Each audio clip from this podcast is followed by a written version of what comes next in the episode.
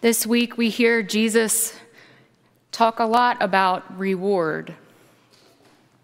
A prophet's reward, the reward of the righteous, who loses or gains their reward.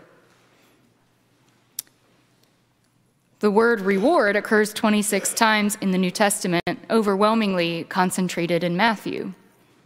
So at this point in the gospel, Matthew has already defined reward as something intangible and nearly inconceivable. But what exactly is this reward? I believe we are meant to think that these rewards are referring to actually one reward, which is to obtain eternal life with Christ. Eternal life is the wages of a right, living a righteous life. St. Paul expands on this theology in his letter to the Romans, and I think it offers a good contrast for us. The wages or the payment or result of sin is death, he says. And so the wages of righteousness is eternal life. He goes on to describe how sin is no longer the master we serve because of Christ's sacrifice on the cross. Sin takes and takes and takes. Sin exploits us until we are empty. It uses the goodness of our creation as a means for evil. Sin sees us as commodities and instruments for profit. Sin would rather starve us of connection and relationship in order to keep its power. But Paul says that because Christ died for us and we have been baptized into Christ's life and death, we are no longer under sin's thumb. We are free. With God as our master, instead of sin, we are free, and our reward is eternal life, perfect freedom. We are no longer bound by sin. We no longer have to do what sin demands. There is another way, another choice. And this choice, to live in Christ, sets us free. This week, we lift up freedom as a virtue of living in the United States of America, the land of the free. Freedom in the United States is something that has been earned and certainly something to be cherished. It was hard won, predicated on the sacrifices and lives of so many of our own. We are free to do things. We are free to worship how and if we want. We are free to speak our minds, to challenge injustice, to elect our leaders, to live without authoritarian oppression. We are free for all those things. And yet, it sometimes takes a little while for freedom to touch each and every person equally, right?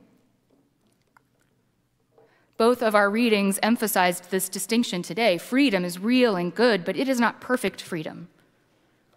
For it is not always the state of being for many Americans. And I say this not just to reference our relationship as a country with literal bondage, chattel slavery on this soil, the chains of Jim Crow and segregation, or even the fact that the United States has the highest incarceration rate in the world, or that many live under the oppressive demands of poverty, or even that suicide is the leading cause of death for American children, ages 10 to 14.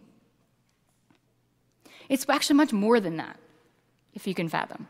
Because each of us, we've all been trapped.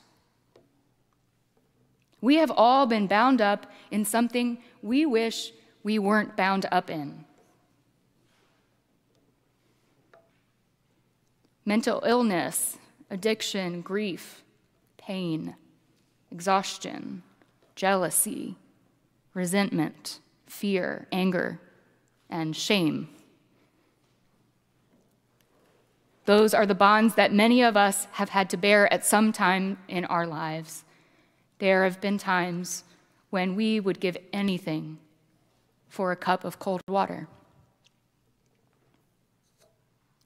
Perhaps you're here in this place today because you are longing to be offered some relief, some release, some surrender. Welcome. You belong here. Everything that you carry, that you have to drag around wherever you go, it all belongs. Sit and rest. It is a reward that you do not have to earn. The love of God, freely offered, allows us the freedom to sit and rest for a moment. I think this is what is so amazing about freedom.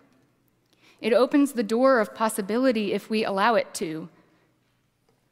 In our country, we are free from many things, but we are also free to do many things.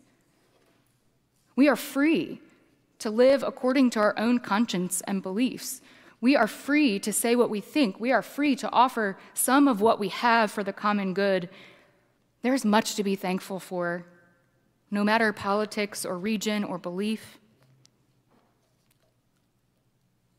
But the world cannot offer what God can. No party or nationality or civic group or anything offers us what God does. Yes, we are free, but here we are perfectly free. It is a freedom that requires active choice, the righteous or the sinful. And when we choose wrongly, because we will, there's an escape hatch now Christ on the cross, grace.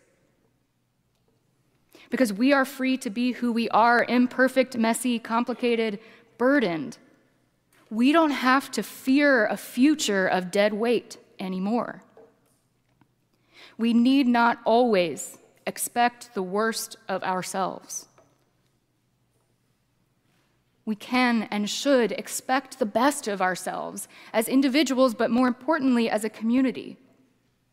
Perfect freedom in God does not mean that one person lives without consideration to anything or anyone else.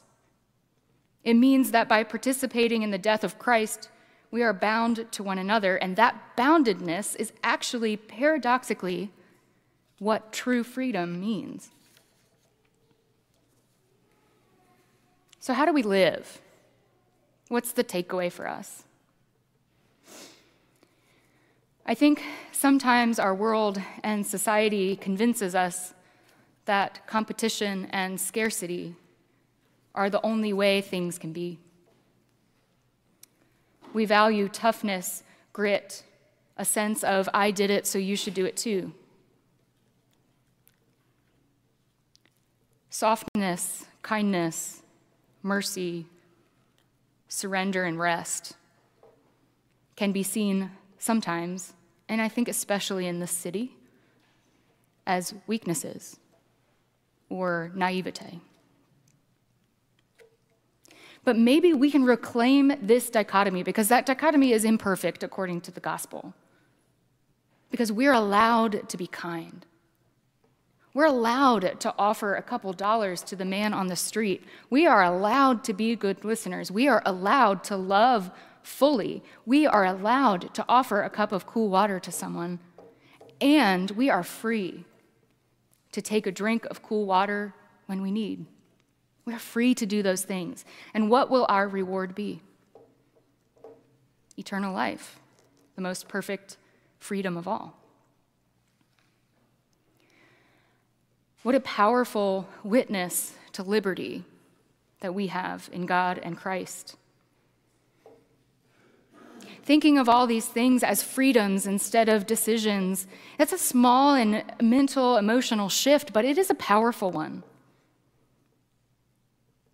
Only you can decide how to fully live into God's freedom this week.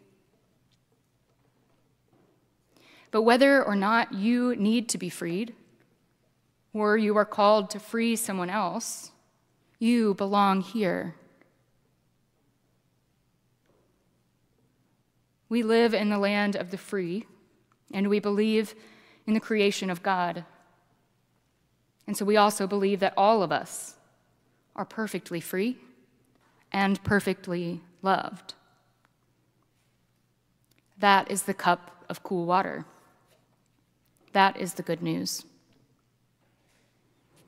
In the name of God.